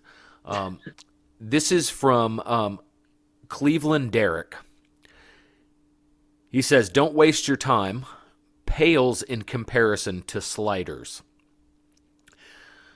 Is everybody familiar with Sliders? Do you Yes. know Um, what I Sliders remember is? Sliders. Yes. Jerry O'Connell was in Okay, it. good, good. I, I needed I needed to know because he Don't you remember references Jerry that. O'Connell was, being a, in it it? was a, for, Yes, for- for the uninitiated. It's, it's a Fox series that got canceled, and it's a cult uh, Right. show. I think now, Yeah, okay. I just wanted to make sure because he like- references it quite a bit. just like their beloved Firefly. Yeah, Yeah. Okay. All right. So he says Jerry O'Connell has done some pretty good projects. Sliders season 1, season 3 of Sliders, season 2, But earlier in his career, he also made a few missteps. Case in point, this average at best movie that gets tons of attention, Stand By Me. Not sure what people see in this film. It's all a bunch of white guys running around trying to find a dead body of some other white guy. Spoiler alert. Sure, there are some okay actors in this, like Cue Ball and Kiefer Sutherland. And that other kid, what's his name? The kid who stunk on Star Trek? Daniel Stern is in this too, and that guy's that guy's a cut up. He once took a BM at a pool party I threw. anyway, Like anyway, people don't shit or something. I don't know. anyway, there's no real actors in this for Q Man to play off of. No Rembrandt Browns. It's also very disappointing that at no time in the entire overlong two and a half hours of this film, what fucking film did he watch? That was not this one, clearly. Did any kind of vortex to another dimension open? No interdimensional travel at all. No musical numbers, no Cro-Mags, no Wade. This movie is a real boring waste of time. Check out Sliders season 5 instead. We know what he jerked off to then. clearly. How much he talked about it, I believe that. Yeah, he's probably like watching it like fucking like going to town on himself. Like, oh, gross. Daniel I bet he Stern. doesn't even jerk off to the people. It's just the vortex. Daniel Stern took a BM at a pool party he threw. I mean, did he mean in the pool or just he went in his bathroom and shit? I'm I'm I'm going to say in the pool. That's We're- funny. That's funny though. I mean, you'd have to clean your pool, but it would be hilarious. I would fucking laugh, and I'm 42. I'd fucking laugh. Got a Snickers bar floating in the pool. Baby Ruth. It's almost like Chuck, Chuck saying that fucking Michael Jackson went to his house to use the bathroom. Yeah, yeah. Oh my I god. was like, he didn't, Ew. but What his sister did. watching? Daniel Stern's not in fucking Stand By Me. Oh man. Yeah, those I, those I were don't. I don't think I laughed that hard in the past week since I saw Preston shit his pants in Jackass Forever. Yeah. Oh my god. God, we laughed so hard. Oh, Dude, but I'm that's telling also you, like I'm that 12 year old humor. the the have Erica and Ivy, have you guys seen Jackass Forever? The No. one? Don't know that I have. If I did, I repressed the memory immediately. I'm in love with Johnny Knoxville. I have been for a very long time, like 20 years. I'm in love with him. I would fucking There marry is him. there is a scene in that He would be a sister wife. Nico, you'll know what I'm talking. There's a scene in that where the dude flattens his penis Oh, so flat, It's Chris Pontius. yeah. and I'm like, Boy. I'm looking at that thing. I'm like, there is no fucking way, And then playing paddleball with it. no fucking way. No. Like I like I I, I don't when, have a when penis and it looked painful. when they showed it from the top, how flat it was, I thought for sure like that that thing would ex- like burst. I, I don't know how penis there's no way. like Beal or whatever, but it just looked painful. It looked pa- it was like paper thin. But they're always doing shit to his dick though. This dude's fifty, and he he. I you know what you know what my my draw to Johnny Knoxville is. I love the way he laughs. Yeah, his laugh. That Yeah. really awkward laugh. I'm like, I, just would marry that guy. I love funny guys. Obviously, I married one. I'm like, he would be your sister. If there are not too many guys, I would be like, I would marry the him. I would marry this man. I would Yeah. commit my life. And I felt I felt that way since I was like 20 and Jackass came out. He he looks like Jamie Lee Curtis now too. He does. I love him. He is silver fox. He's hot. I'm digging it. He's got. I like his style. You know what I'm saying? Like And every time flood he's and he seems pants like- 'cause like he's a a cool, tall guy. dude. yeah. And he's he's a good looking guy in his own way. I mean, he's not conventionally, but he's so funny and he laugh the way he laughs. It just my heart melts. No, I'll see myself out. Thanks. Well, I told you he could be your I mean, sister wife. I, oh my I, I God, need to mean, have God, him. God forbid you're like the uh, conglomerate of a gigantic fucking horror production company. Man, I Blumhouse- wish. I fucking wish. Yeah, that's why we're so rich. Because like you, I have to get up early in the morning to go to fucking work too.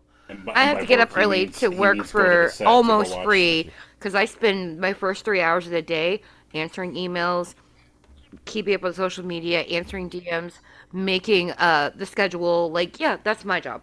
No, see, IVC Sean Sean says go to work. It means that means he's going to the set to go watch James Jude Courtney pretend to kill people with a mask on. Nah, And, and Jamie Lee Curtis. like, Wouldn't that be the life? That would be the fucking life. dude, Oh, I would wheel my crippled ass there and be like, "Hey, I'm hanging out." so Wow, yeah, dude, thank you for that because I, I needed that laugh. Well, good. I'm glad. I'm here for you. I knew we would end up laughing, but that's why I started with the heavy stuff. I didn't think I'd last the whole episode, but but you I did. did. my you know, head. you know what's funny too is like me, when I walk on like train tracks or something, like or anytime I ever had to, I, I always picture myself as like them walking on the train tracks. And I even like go and like touch the rail just to see if it's ever like you know. Yeah. See, and I vibrating, 'cause you and I never know. thought about it a lot when I was a kid because we have here, uh, where the town we Oh, live the at, train Brownsburg. tracks around here in Indy. We we moved here when I was 12, turning 13. So I started I remember when you moved here out here. I started junior high here, and in the park there's a train tracks and there's a big trestle there, Yep. and we found a way that you can go underneath it and you can climb across underneath it, and so we would that's where we would go and get high. Is we would go underneath the train tracks and, and smoke out, and we, we, we would spend train tracks. we would spend all day. Remember the haunted out- bridge in Avon? That's yeah, where we would get high. We we would spend all day hanging out under these train tracks. There's a creek underneath us, and it was like maybe 30, 35 feet above this creek, and it was. I- I've got height issues. You know, I'm I'm scared of heights. But it was like when I was there and I was getting high and I was with my friends, like none of that mattered. Right. You know, and we would shoot the shit and just do our thing.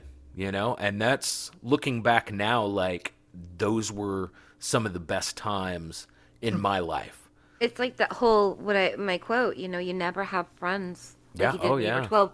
Jesus does anybody Yeah. Mm. because your friends were your entire life at that time before you started getting boyfriends, girlfriends, dating. You know, interested in your career. With me, I was very scholastic, so I focused on school and. I was engaged at 17, but Well, I mean, I- you know, at first he they were reenacting Stand by Me as kids, and then they would get high, right, Sean? And then you guys were reenacting Lost Boys, like hanging off like the trust. Yeah. Like, Yeah. let go, be one of us. Yeah, we at Halloween when we saw it at the drive-in, I was like, "Oh fuck no!" I love, I want to be a vampire, but I was like, "No, I would Yeah. not do that." I'd be like, "I'll just be a vampire over there, No. be like brooding in my castle or something." No, no. I- It's funny too they because were, I they were the cool vampires. I've always thought they were like very, yeah. Cooler than. Dracula? No. What, what's cooler than Cooler Kiefer than Sutherland with- with a Lestat? cool, like- No. yeah, way cooler than Lestat. Lestat's a Uh uh compared to unless David. that's the shit, dude. Yo. David, David could kick the shit out of Lestat without even fucking breaking. Uh his uh sweat. uh uh no sir, you have not. You're Actually, clearly not you up know on your what? Lestat lore. You know You're what? clearly not up on Um, it. I don't know, man. Eric David got his ass kicked kick by some shit out of teenagers, so Yeah, like suck my fat one, you cheap dime store hood. By the way, Eric Northman kicked the shit out of fucking Lestat. uh, Alexander Skarsgård could kick my ass any day of the week. I'm He ha- sorry. he has he has a boner for him. when Northman comes out, mm, Oh, you're gonna He's be the- he's too pretty for me because I don't like super pretty guys. But like watching True Blood, I was like, damn, I'll look at that shit. he's a He's thousand hot. years old. Yeah, he always says that I'm over a thousand years old, and that's the joke. Every time I see him, I'm like, he's over a thousand years old. Because on True Blood, he says it every fucking episode. I'm Yeah. Like we get it, we know. Eric, we get it. All right, you guys want to do reviews? yeah. Um, sure. Okay, uh, I usually go first, so why stop now? Um, I had to give this 10 out of 10 cherry flavored Pez. Um, this movie is one of those movies, um, and, and I think the 80s were pretty good about this on, on, a, on a lot of movies. Not all of them aged well, but this one did. Um, La Bamba did. Um, Labyrinth is still one of my favorite. Uh, ne- Never Ending Story, even like, dude, and um, you know the the films that I mentioned earlier on. Um, it's one of those that was timeless, and it was like it meant a lot to me as a kid when I saw it. I was seven, and uh, the older that I get, the more that it means to me. Um, and clearly, you know, um, I'm able to draw some comparisons I wish I couldn't draw.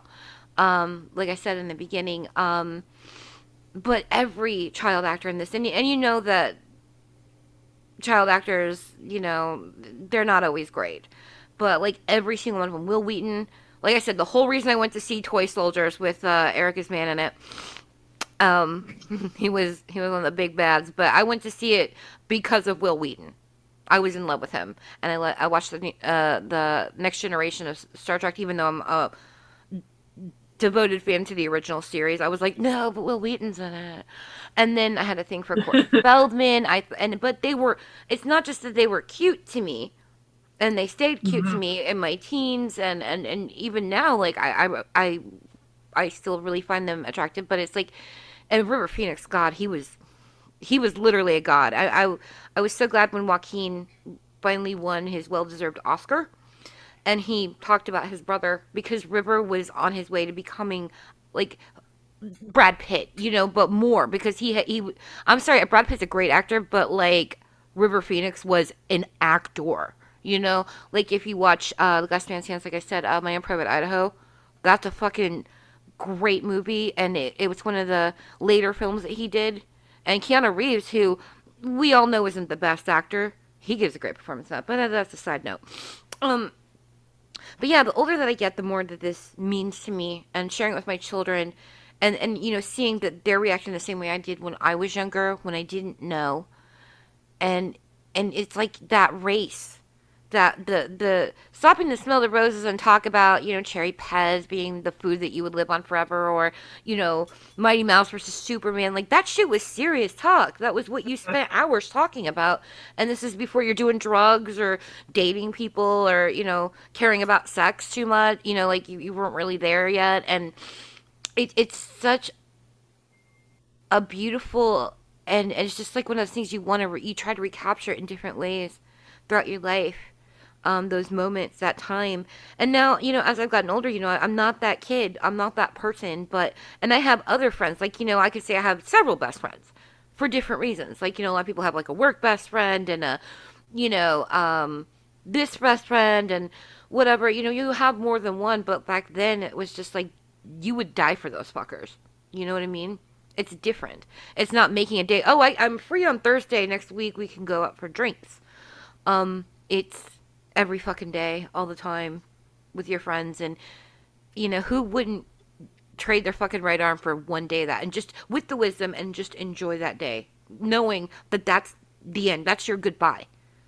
And and i love you know the, the denouement of this this film and, and and the story itself in different seasons with the way that everything they go through and they're so close and they do this bonding thing they're going to see a dead body but you kind of forget that along the way. And then after they do it's just like with teddy and brenda they're like see you in school. And you know you have that moment with gordie and chris and you know it's different. And then that ending though you know you're just like no he did it you know? And like and, and um, what I we didn't talk about and I meant to bring up was the the part where uh, River Phoenix's Chris breaks down with with Gordie because you know they they have that meaningful relationship that they didn't quite have with Teddy and Vern. And he's like, I did steal the milk money, and you know he's he's crying, and you're like, your fucking heart goes out to him because he's like, I'm not like my brother, and I'm not like these hoods, and you know that's what Vern and Teddy are to be, which they were.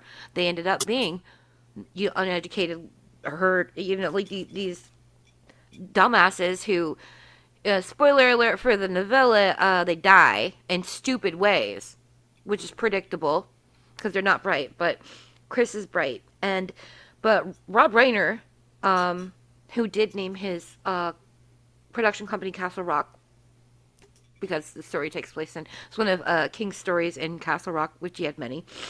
He he said that River Phoenix, you know, he knew he'd get a better performance out of him, so he made him think about what was a time in your life that a, an adult really, really let you down. And he cried so hard and was so worked up about it that Rob Reiner had to comfort him and, and get him to stop crying after the scene was over. And that's the scene that, um, that's the cut that's in the movie. And it's really there. I mean, he really, you're 100% there, you know, because when you think about that, and if you know anything about the Phoenix's past life, uh, like when they were younger, they grew up in a cult. And that's why they all have those hippy dippy names. Joaquin changed his from Leaf.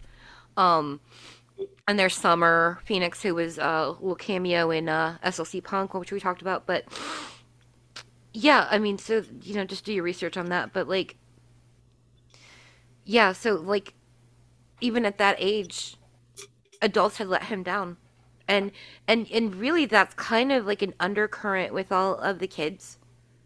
You know, Vern's bullied by his brother and his parents don't give a shit about him. Uh, Gordie's ignored over, you know, even his dead brother's ghost. You know, usurps him. Chris comes from physical abuse and, and, and all this stuff, and and Teddy uh, had a very tragic life with his father with the PTSD and burning his ear on the stove, but he would Teddy would defend him. And it's just sort of like when we were kids, you know, you repress that shit and you find other ways to deal with it, but when you get to be an adult, you're like, "Ah, oh, fuck." Or even in in your late teens, but I'm going on and on. Um this movie just it checks all the boxes. It's a great film. It's it's in my top 10 of all time. Um, you know, it's and, and in non-horror, it's in my like top 5 um, it's it's a really great movie, and it just gets better and better. It aged really really well because mm-hmm. it's a universal theme. It really is. So ten out of ten cherry flavored pies. Yeah, and I'm gonna have to follow that up with uh, ten out of ten dick leeches. Ah. um, like, oh shit, guys! Oh shit! Like like I said earlier, this is the best coming of age film. Um, I really really feel this film. Um, you know, I, I grew up in a household with uh, my dad was a Vietnam vet, and he struggled with PTSD. He struggled with uh, flashbacks, and he self medicated with a bottle of whiskey a night. And you know, so I had to deal with the ups and downs of you know, uh, basically a single mom, uh, because my dad was never really present. You know, and when he was, it was you know he was uh, argumentative, abusive. Um, and you know, so it was you know I grew up that. So my friends were my my out. My friends were all I really had, and you know, yeah, we'd go out and we'd get in, into some shenanigans and fuck around and do some shit, and eh, some of the best times of my life. You know, when I look back, and so now that I'm an adult, like, so when I was a kid, when I saw this, I enjoyed the movie, but as an adult, I love the movie because it means so much more to me now than it did then. And, you know, I don't see that a lot in movies. Like, there are a lot of movies that we've talked about, and I know I get some shit um, for Monster Squad. But that's one of those films. Well, no, I know you're throwing your thumbs up, Nico, but that's Monster Squad is one of those films that I absolutely adored when I was a kid, and then went back and watched it as an adult, and I was like, it didn't Exactly, and I warned you, didn't I? Yeah, and I, you know, and so it's like, so then, yeah, that kind of, that's kind of like warned me about, you know, do I want to watch some of these films that I haven't seen since I was a kid? Some of them still hold up. The Last Starfighter, absolutely loved that movie. Loved it when I was a kid. Um, but this movie, like, I enjoy it more. I might be adult. testing you on one of those movies. Um, I, I just, I, I feel this movie so much more now than I did then. Uh, so yeah, I'm gonna give it a 10 out of 10 dick leeches. okay, uh, who would like to go next?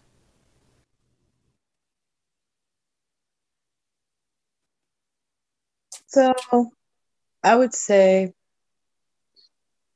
probably about yeah, I'd say 10 out of 10 uh blueberry pies. Oh. God, that reading that scene in the book and then seeing it in the movie it was amazing they did amazing on that and that was just like one small part the whole movie was great but that one like sticks out no matter what no matter what scene is your favorite that one will always stick out especially every time i have to pick up clean up a throw up that's the first thing that i think of lord us, lord us. Lord us. it's the first thing I think of. I'm like, God damn it, I can't, I can't get away from it. My favorite scene is the train, but mm-hmm. that just because, like, even now I get anxiety watching that scene. Like, just the whole time I'm like, oh, I know they make it. I know, I've seen it, I've read it, but every time I'm just. But with the the the pie, mm. All right. Uh, who wants to go next? Erica? Sure. Um, yeah, I kind of have to can't go with pies. I'll do a, a nine out of ten lard asses. um, the only reason I'm not giving it a perfect score is because it's not a horror film, and I have such strong biases toward, you know, certain types of things the wet blanket. But at least I'm not saying, well, it's not sliders, so fuck it. Yeah. right. um, but yeah, I, I do like I do appreciate this movie more watching it now than when I watched it as a teen. Just there's just so uh, so much more that you relate to as an adult, and uh, there's like just so many things with the movie that are good from a technical standpoint, and we didn't even get into all that. But yeah, the train scene and how that was done, and it's so believable. Even though I think they um, uh, added the did did some kind of projection to add the train in separately um, in a lot of those shots, but it's still the the effects really hold up. That whole sequence holds up, um, and the soundtrack is so good too. Um, yeah, that's that's another thing I meant to mention earlier, but yeah, this movie is too. it definitely it hits you in the feels, and it's also um, it's a movie along with Shawshank Redemption that I recommend to people who are afraid of Stephen King because they don't like horror. So it's like, well, maybe you would like one of these movies instead. And And they're They better always than horror like adaptations, honestly. Ex- exactly. You don't like Stephen King? Here's some diet Stephen King. kind of. Yeah. right, but it, and it's better Like- than the horror movies, not necessarily the yes, book. this but is true. This is true. yeah. Um. Okay, Nico, you're up. I'm gonna give this 10 out of 10 Goochers. Uh, uh, this is um, this is a rite of passage. Um, I think for any young, you know, whether you're into film, whether you're into Stephen King, whether you're you know whatever. Um, it's like Sean said. This is the quintessential perfect coming of age film. It doesn't matter how you identify Right. these characters are 100% relatable even though it's set in the you know in the late like in the like early 60s like it is right No, That's- that's 50s. when this the 50s okay so even then still um it it still feels timeless with you know the way the, the portrayals are um again jerry o'connell the fact that he got rebecca romijn you're the man um he's great as vern um I like that they were childhood friends. Sorry to interrupt. Cor- yeah, um, Corey, Corey Feldman, of course, was a little phenom at the time because he was in, you know, Goonies prior to this, Friday the Thirteenth, the final chapter, because he was our first Tommy Jarvis. Um, you know, this this really kind of I think like put him on the on the stratosphere at the time. Um, Wil Wheaton, of course, I, I, you know, is Gordie LaChance as our as our main character and our narrator with you know the adult Richard Richard Dreyfuss. Maybe that's why that idiot said Daniel Stern because he probably mis- mistook this for Wonder Years. Who, who the hell knows? Yeah, I Um, was like, mm. Um, and of course, I mean River Phoenix. I mean, what what do you say? I mean, this this was Legend. Um, this was a kid that that realistically um, was Johnny Depp before Johnny Depp was a thing, and was DiCaprio Well, they were best friends. before DiCaprio was a thing. Yep. But this this this was somebody who I I firmly believe I, I agree with you. This guy was going to be it. Like he he probably could have just like retired at like forty oh yeah. and popped up every now and then, and people would like anticipate his next like you know appearances. I even firmly believe that he probably would have won a multitude of awards Uh, of. Academy Awards. Oh yeah, he would have Yeah. been racking them up because Yeah, he, was amazing. He would have topped Tom Hanks. No, no problem. Absolutely, I believe that. Um, hundred and percent. And actually, you know what? I, I would even go a step further. I I would put money on it. I bet that Tarantino would have put him in one of his movies, without even. He he probably would have played Calvin Candie in Django Yes. if that was the case. I Yes. could absolutely see River Phoenix playing that character. Um, I could. even- I mean, there's nothing I, I I couldn't see him doing, and it's you know it's it's one of those like almost like bittersweet, like tragic. It's almost like um it's it's akin to Heath Ledger's performance as the Joker in The Dark Knight, where you left us with like this fucking like amazing, and then like you were gone too soon. And yeah, because I mean, and if you haven't seen Brokeback Mountain, God, mm, gotta see that. and you know I, I think that's that's also the beauty of film is that they're not here physically with us but they live on forever in celluloid whether it's digital or whatever format you- it's celluloid to us because we're actually we're actual cinephiles here um, Yes. so these people never die their memory lives on these performances are, are timeless and I think The one thing that fucking asshole John Landis did say about Vic Morrow after he got him killed on Twilight Zone, he said because he's in on film, he will live forever. Right. Um I, I forgot where I was going with that. I'm Um, sorry. I'm so sorry. Give me a second to try to. Um, but the supporting characters, Kiefer Sutherland, you know, Casey Siemaszko, the, this John Cusack, even nobody even talked about that John Cusack was Denny. Yeah. Um, the fact that Meathead from All in the Family is the one that brought this this film to life, and then went on the year later to make the other quintessential '80s movie with the Princess Bride. Um, Fucking love know, that I've movie. so I've always said too, um, and I said, said it earlier. I'll, I'll kind of echo it again. This is probably the top three from the '80s that, that came out in that decade. It was it would be you know, and again in no order: Stand by Me, The Goonies, and The Lost Boys. They're they're the three most watched still to this day. I mean, it's no it's no coincidence that last year was the 35th anniversary, and you know, you said you mentioned and you put it on the social media. People were like responding already to it. Oh yeah. Like I I was telling put it people at on work, like halfway through the day too. and I was telling people at work, I'm like, oh well, they're like, what are we doing tonight? I'm like, oh, I'm recording a podcast for Stand By Me, and they were like, what? I love that movie. It's like one of the greatest movies ever made. Um, it it it still holds true today. It maybe hits a little different that we're adults now. Maybe I'm not a parent, but I don't think I you see have it to for- be. uh, right, and I and I see it from different eyes, you know, because Sean and I were like those little asshole kids when we were younger, just just like them, and I think we all were, and it still resonates today. It's I was it's, definitely it's Gordie. it's it's just as I I'd like to say that I that I was maybe you know Gordie or even like even maybe want to be Chris, but in reality I was Vern. um, um, I don't think I'd ever survive their situation with having to go camping. I have a really fucked up funny camping story, and I can't tell it yet. I don't know if it's the right time to tell it uh, because then it's gonna. It, you guys are probably pissing your pants, and we're gonna we're gonna save that for another time when All right. uh, when a camp Looking forward to camp it. movie comes up. Um, or maybe I'll tell it at Monster Mania uh, over dinner. Nice. Sounds good. Um, but yeah, the the soundtrack, everything is on point with this. I mean, I I, I, could, I could just keep he- heaping praise upon praise upon praise on this film. It's quotable. We still use it today for shit. Um, even even um, Teddy's little uh, charred ear effect looked better in this than the eyeball gag in fucking in Hostel. Yeah. So Yeah. I'm, I'm just I'm just gonna throw that out there. My cat's Um, vomit looks better than that, but Right, right, and even that, like, like that, that's such like a nice little interlude as the Lardass scene, because like you don't expect it to happen, you know, because like they kind of allude to Gordie being like this this writer and creative like figure, but you know, and even like John Cusack's character is like trying to get his parents to fucking notice that this kid has a talent, and they don't give a fuck. Denny was Because- his supporter.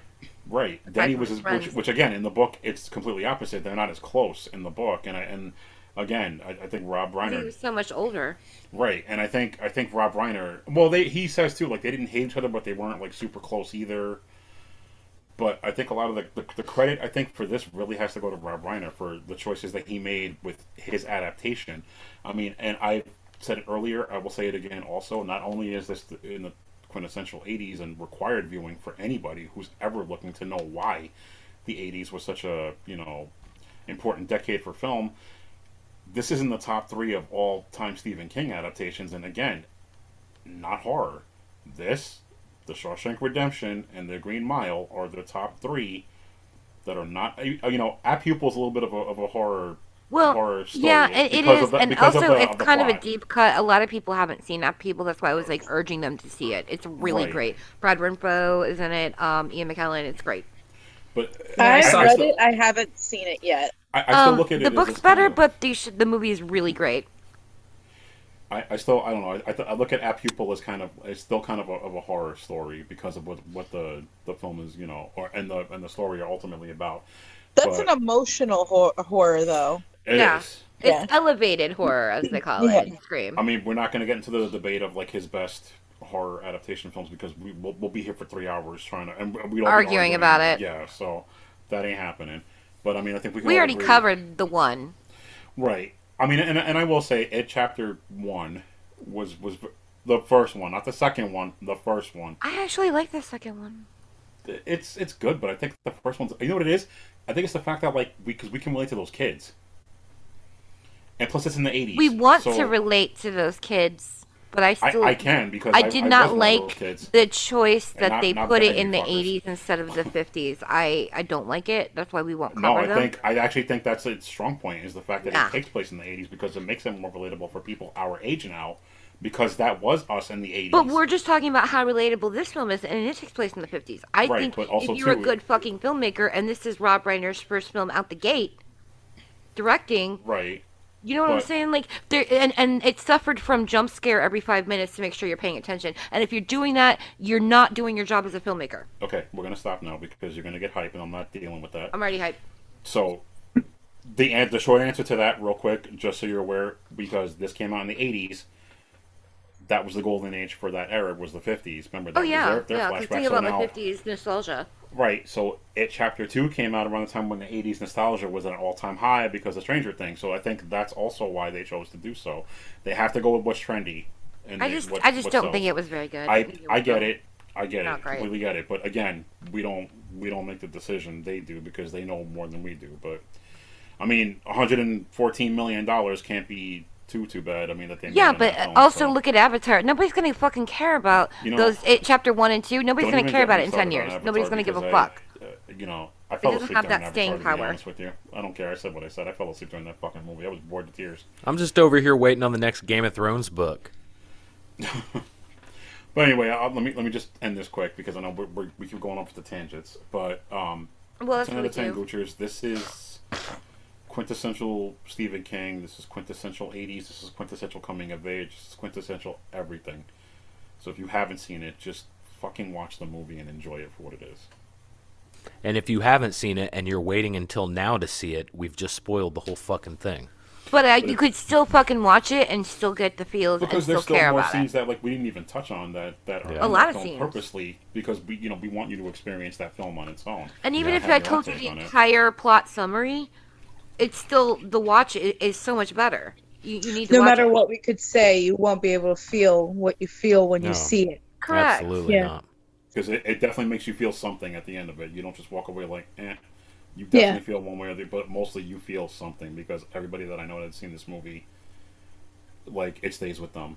Yeah. And they, they want to watch it again just to see what else. And real quick, I mean, I think something that's actually really cool that we didn't even touch on is the fact that like Benny King did did a uh, we recorded the, the the actual you know song title, and River Phoenix and and um Wil Wheaton are in the video with Yeah. him, and it's almost like in remember a that. school setting, like it's in a lecture setting, how they're doing it, which is actually pretty cool. Well, Michael was- Jackson was gonna. He wanted to record a, a, a version of Stand by Me, and they're like, "No, we're gonna just do the you know with the original." well, because probably at that point that, that's when he was getting weird. Good choice.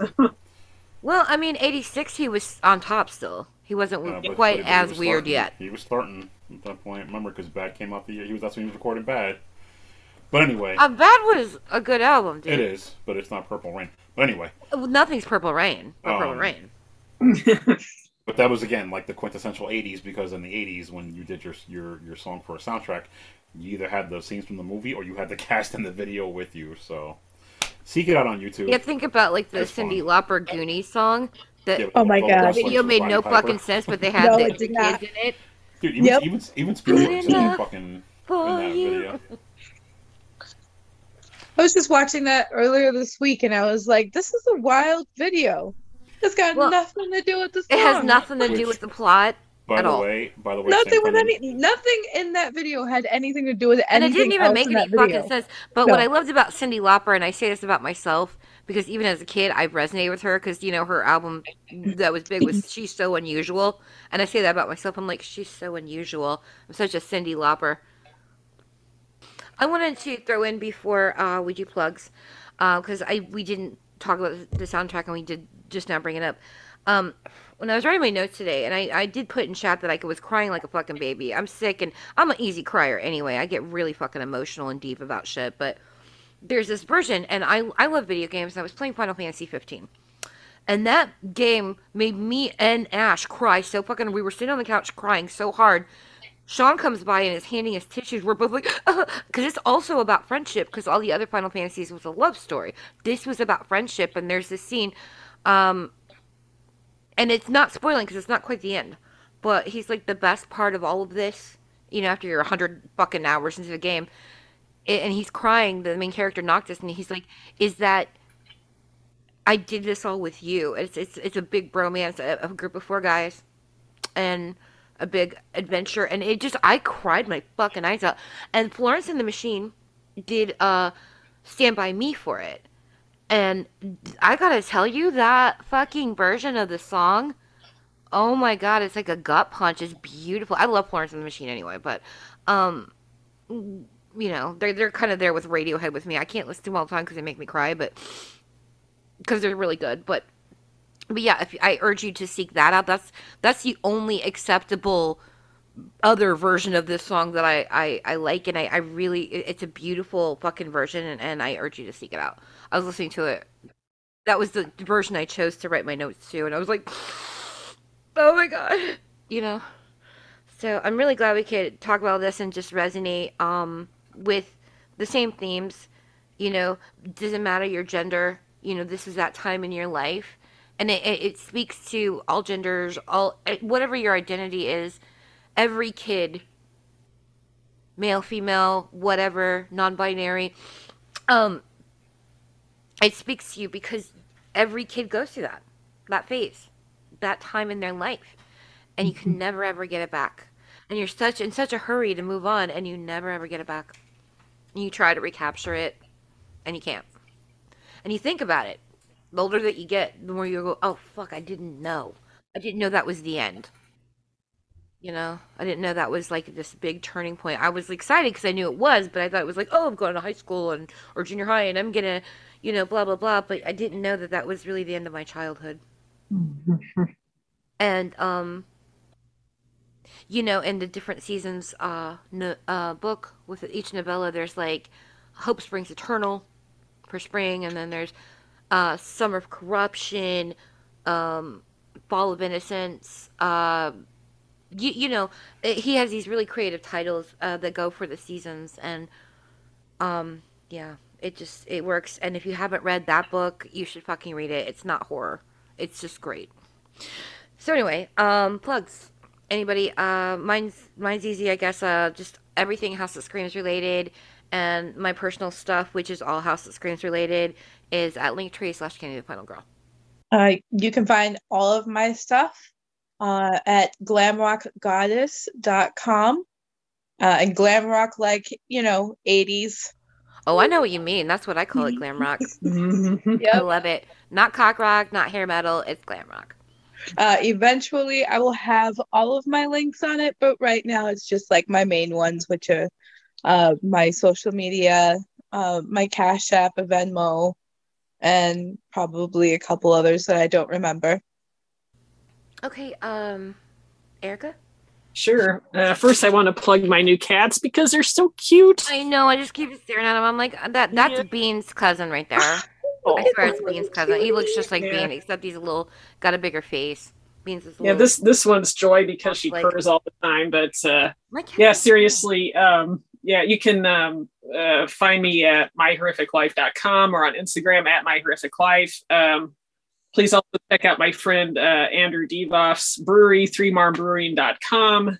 Um, and please support my uh, other friend, Andrei Iskanov, who is in Russia doesn't support the war with Ukraine or any war uh, really, and he's um, facing some difficult supply chain issues because of all of the U.S. and European companies that have stopped service to Russia. So even cat food has run out of stores. So not fun for his cat. Uh, and I know his cat's his world. Yes, yeah, he is. So, yeah, please uh, consider uh, becoming a Patreon subscriber, uh, patreon.com forward slash Iskanov, which will help him not only make his movies, but help him with some day to day expenses, medications he needs, uh, other essential items. You can you can find me on Instagram and Twitter at El Jefe del Horror. The boss. Uh, anything else, uh, the show related, anything you could find on my linktree, linktree.com slash the real Nico Nice. Um, I think we're getting ready to do something soon, right? You and I? With um, yes. trying to raise money for, for Sticks and Stones soon. We are. We need to uh, have some meetings about that. Yeah, because I've had a couple more people read the script now, and they're like, "When is this happening?" Because like I need to see this. So, you know, Yeah, definitely. Um, gotta I'm gotta get this ready to running. buckle down and do that. Um, so yeah, that's pretty much all I got. And then I mean, I don't know when this will be out, but if you see us at Monster Mania, like say what's up, like we're gonna be out and about. Yeah, this will be out after Monster Mania, Okay. but we already have a lot of people that are excited to see us. So, Okay. because after Joe Bob, everybody's like, "Do you guys do cons?" I'm like, "We go." They're like, "No, you have like a booth." I'm like, "No."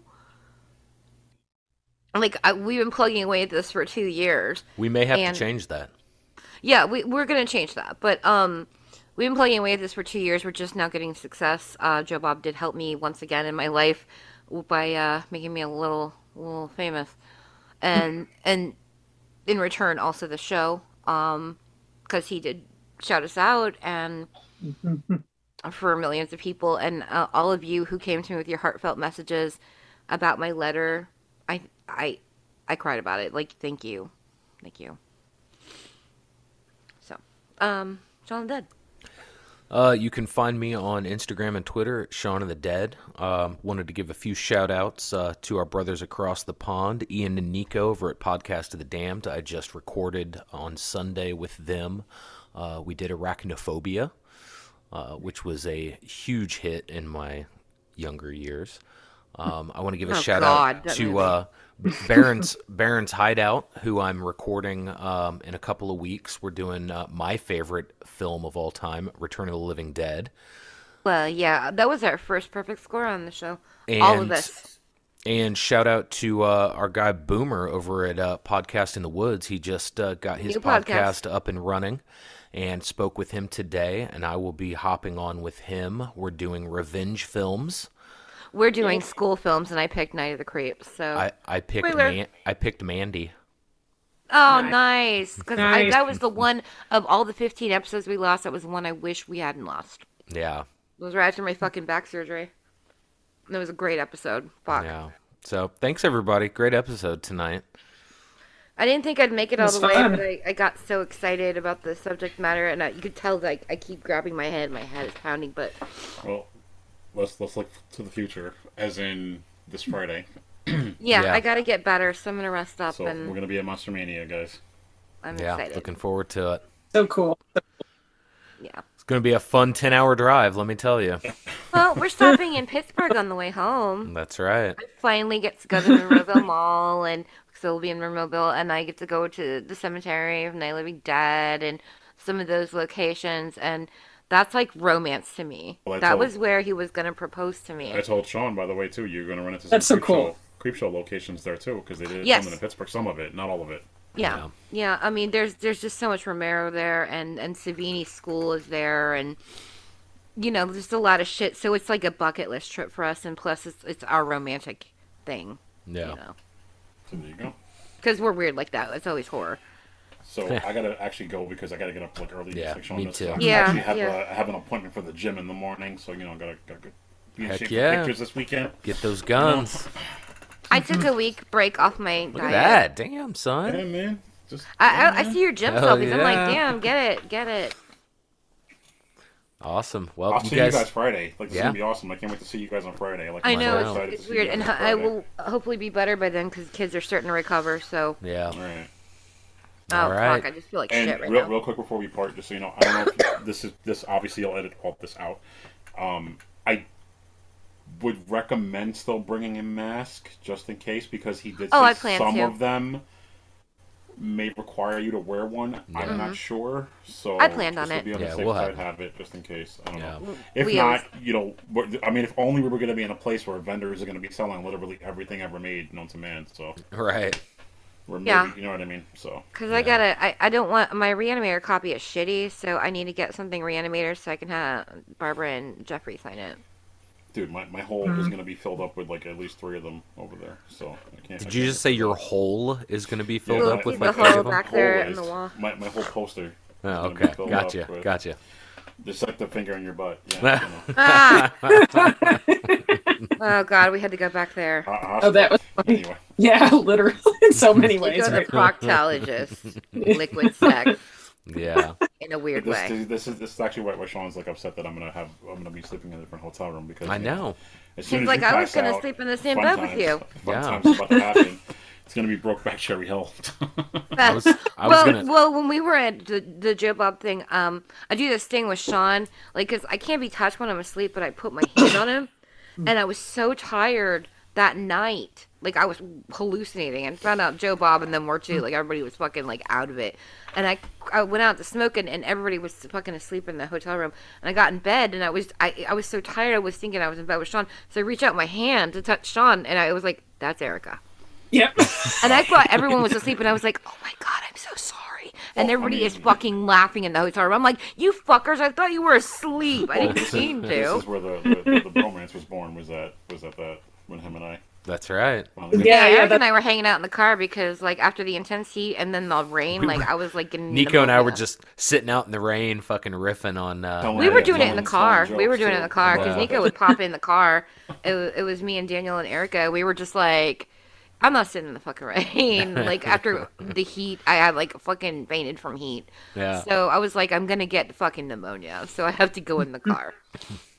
and I was on a lot of oh, drugs. Let's real, be real honest. quick, because I know, I know you guys know ahead, ahead of time. I will just tell the both of you now. Make sure that you have your cash prior to get into that hotel. Oh, we're not new here. I, and I, I, I know, but I'm just saying, in the event, bring a little extra. And I know you know, but that ATM has longer lines than Dexter's gonna have. oh yeah, we Oh, always yeah. um we've been going to So- horror cons and it's for only years. one, by the way. One. yeah, the so we've been going to hotel. horror cons for years. We always come armed with cash.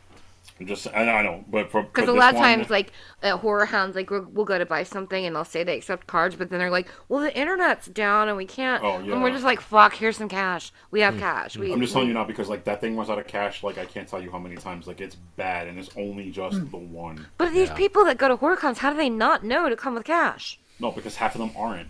Like that's like we are. A lot of them are just brand new because they're like, oh look, like the kids from it are gonna be here. Like let's just go there now. Yeah, Hmm. it's annoying. So Like we're like professional fucking con goers. Like, we I know, got, like, armed I with cash. I'm such a blueberry with it because I'm over here going to my first one in April for the Oh. dark side of the con. and I have no idea what I'm doing. So I think that one's more It's for a like little the- overwhelming, your first emo one. and Gothic, right? That one. I think? What's that? That one's more for like the emo, right? The Gothic one. Yeah, it's all goth Yeah, stuff. It's because I have- goth I have themed my, everything. uh, two friends I that love go goth are, are vending emo. at that event. Kind of like Well, my I want vampires, to- goth and emo. What I wanted was to see Orgy for my birthday Oh because yeah. my birthday's Oh my April god, 11th. I used to my love favorite them. band. Um, I've Mhm. seen them and I've met them, uh, and I have pictures of me with the band, so I didn't miss out. uh, they also shine, signed my favorite pair of shoes, so those are now like they don't go anywhere. Yeah, you don't ever touch them again. They No. just go there and you look at them and you're they like, they just oh, look, look nice, and I'm very happy that they exist. Yeah, it. for me, um, as far as like emo and stuff, it's MCR, and I'm seeing them in Chicago in September Mm-hmm. for my birthday. They're um, it's a big at Riot Fest. Uh, Misfits are going to be there. That'll be my second time seeing the reunion Misfits with Danzig and all that, Oh. and I'm I'm ready. Uh, my one of my favorite bands, uh, Taking Back Sunday. Uh, a lot of good bands. Smashing Pumpkins are going to be there, but I never liked them, so they can Eh, fuck off. But yeah, I'm going to see MCR and Misfits.